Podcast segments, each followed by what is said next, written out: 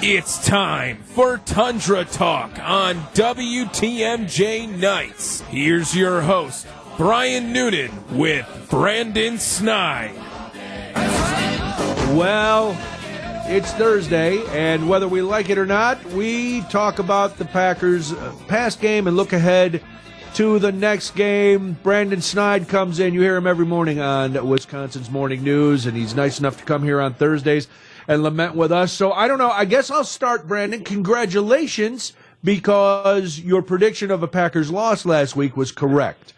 Other than that, I was eventually going to get one right here, Brian. yeah, well, uh, man, uh, I'm I'm just going to cut to it. The Packers' offense is not getting better. Uh, every week there's dropped passes. Every week yeah. we have to say, well, the, the receiving corps is young, blah, blah, blah. Uh, penalties were unbelievable, the amount of penalties last week. Uh, Rasheed Walker got replaced at left tackle by uh, mm-hmm. Yosh Nijman. And uh, it's just, it's not looking good. And while it's easy to blame Jordan Love, it's not all Jordan Love's fault, except for the fact that he seems to be holding the ball a long time. And he even kind of admitted that he was hesitating. So, what's a Packer yeah. fan to do? Yeah, no, I'm, to, to go off your last point there, Brian, because you hit the, the nail on the head.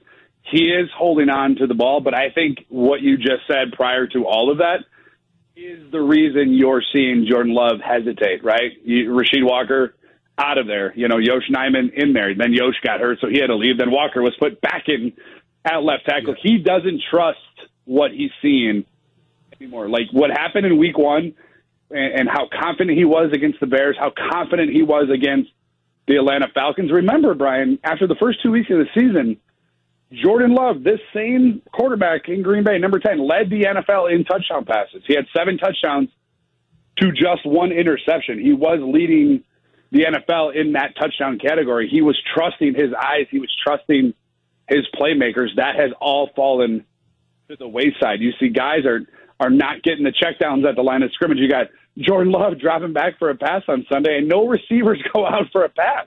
Yeah. Um, you're seeing the offensive line just unable to sustain not only in the passing game, Brian, but they cannot get anything going in the running game. And you and I have talked about it at nauseum. If you are unable to establish a run game in any offense, in any facet of, of, of the NFL, but especially with the Matt LaFleur offense, like everything else just isn't going to work and he, he's just a guy where, look, I'm not going to make excuse for you know excuse after excuse for him. I'm a Jordan Love fan. I think the potential is still there for him to be an above average quarterback, but right now he's a guy where he doesn't trust the play calling. He knows that there's no running game.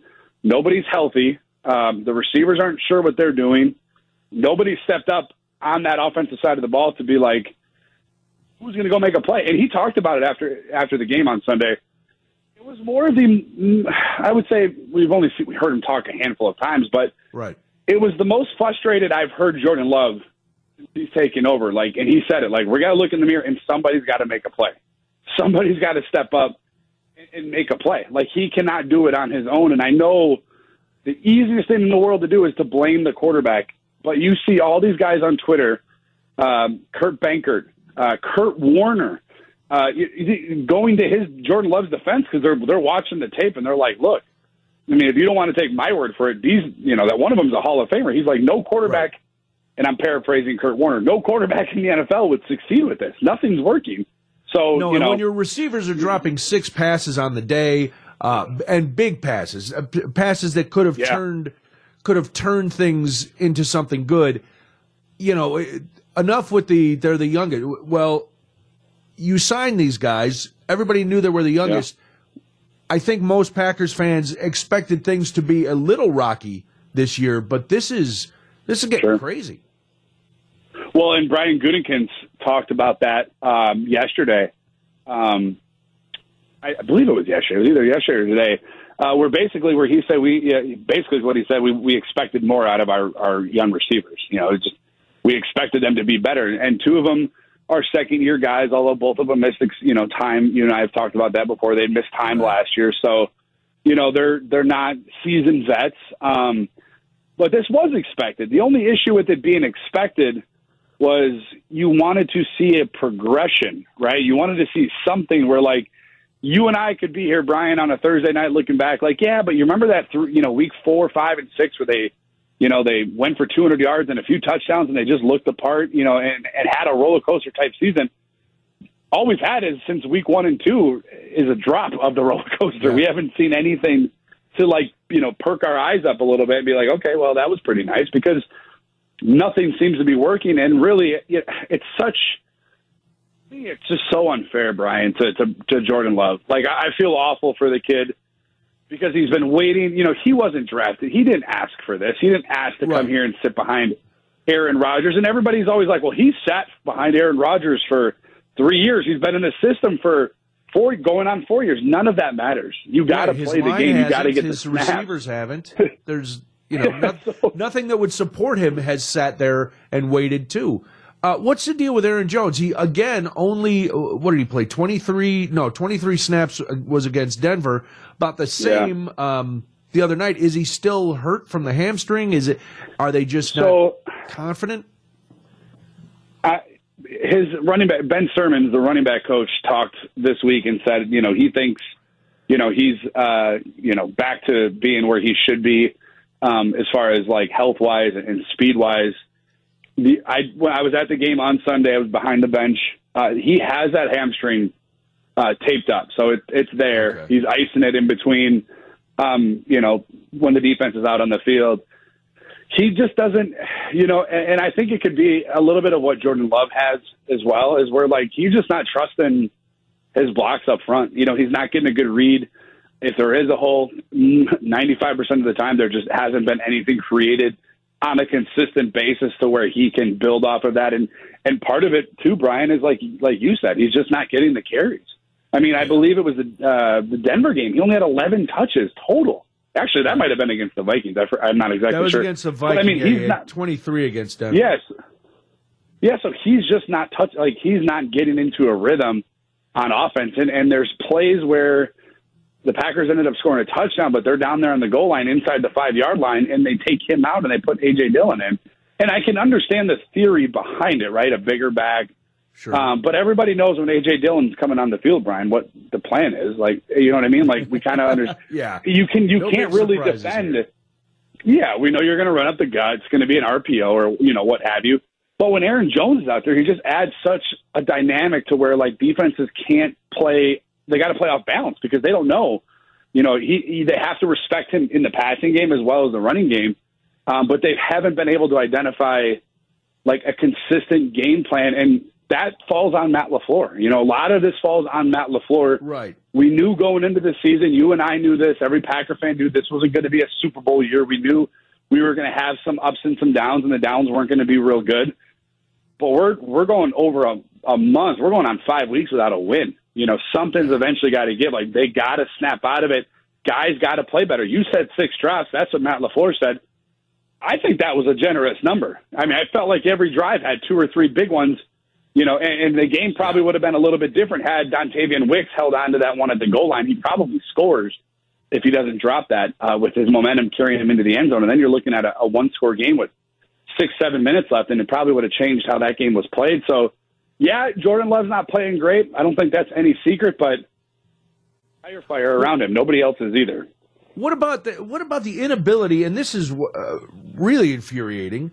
The inability of the Packers to score until they're way down in the second half. Yeah, that is If they can- something I I don't Somebody get had it. asked me that too. I I have no idea. I like I wish you know all my family and all my friends ask me the same questions. Like when you're at the games, you know, you're watching them. I, I it's inex, inexplainable. I I don't know. Like I I not figure out a reason. Talk about people talk about scripted plays. Matt Lafleur, you hear Matt Lafleur talk it talk about it. Scripted plays means that the team has implemented 15 to 20 plays throughout the course of the week. They walk through it on the day before the game. This is what we're going to run. You know, if we see, or, you know, this defense, we're going to call to this. If we see this, we're going to go to this. Like they have all of this already done. Everybody on the, on the team knows what they're supposed to do. Nothing's changing unless there's obviously an injury. And it looks like they've never pl- practiced these plays ever. Yeah. until the third quarter. so it's it's I don't so know. weird. And I think like knows? you would think like if you're Matt Lafleur, like you're going into a game where you're playing teams that aren't very good. Right in the last few weeks, that teams haven't. Desmond Ridder, I know that was week two. He lost his starting job. He lost to the Raiders. They fired their coach and their GM.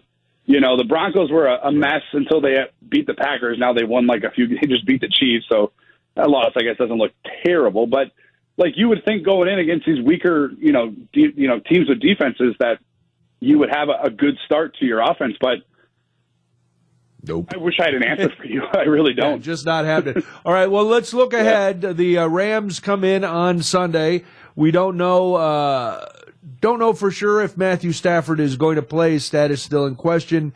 Um, the Packers have had pretty good luck against the Rams at Lambeau, but you know the the Rams seem to be, you know, they they want to prove that they've you know uh, that they're better than they're being perceived lately. What do you think? What do you think is going to happen Sunday? Are we going to? Is there going to be a bright spot for fans, or is it going to be more of the same? I think this week is going to be a win, Brian. And I know Wow! All I predicted wins like all year, but I think it's going to be a win. I don't think Matt Stafford's going to play. They already elevated uh, another quarterback this week. He has a sprained UCL in his thumb, so even if he does play, it's going to be cold outside. I don't know if he's going to be 100% uh, effective. Uh, on offense, they have some receiving threats. Obviously, you traded Rasul Douglas for the Packers, so you lose your best cornerback this year so far uh, throughout the course of the year. So that's obviously a big question mark. But at, at some point, I just can't imagine that this team is going to lose five straight games. I think at some point they're going to, it's something's going to click, whether whether it clicks all game or it clicks for just three quarters. But they're going to eventually they're going to get something going. They Matt Lafleur talked about it this week. He he mixed up some things uh, throughout the course of their week. They've been adding competition to practice, kind of like what training camp is. They added it to practice this week. He said it's bring you know bringing out a little bit of fire throughout the guys. So they mixed up Yeah. team meetings. They're they're doing something, you know, and you got to give that you got to give him credit for that. Right, you know, well, we can be hard listen, on I love Matt LaFleur, I but- love the optimism that we got to give him something. Uh, I appreciate. we got, that we got to give us- him at least something. All right, we'll give them. We'll give them that, and you give us your time every week, which is much appreciated. Uh, Brandon, people can hear you on Wisconsin's Morning News. You talk Packers and all the sports. We will talk to you again next week. Again, you have you have said this is the week the Packers are going to beat the Rams. All right, fingers That's, crossed. that's right, Brian. Thanks, guys. Have a great Thanks, night. Brandon. Talk to you later.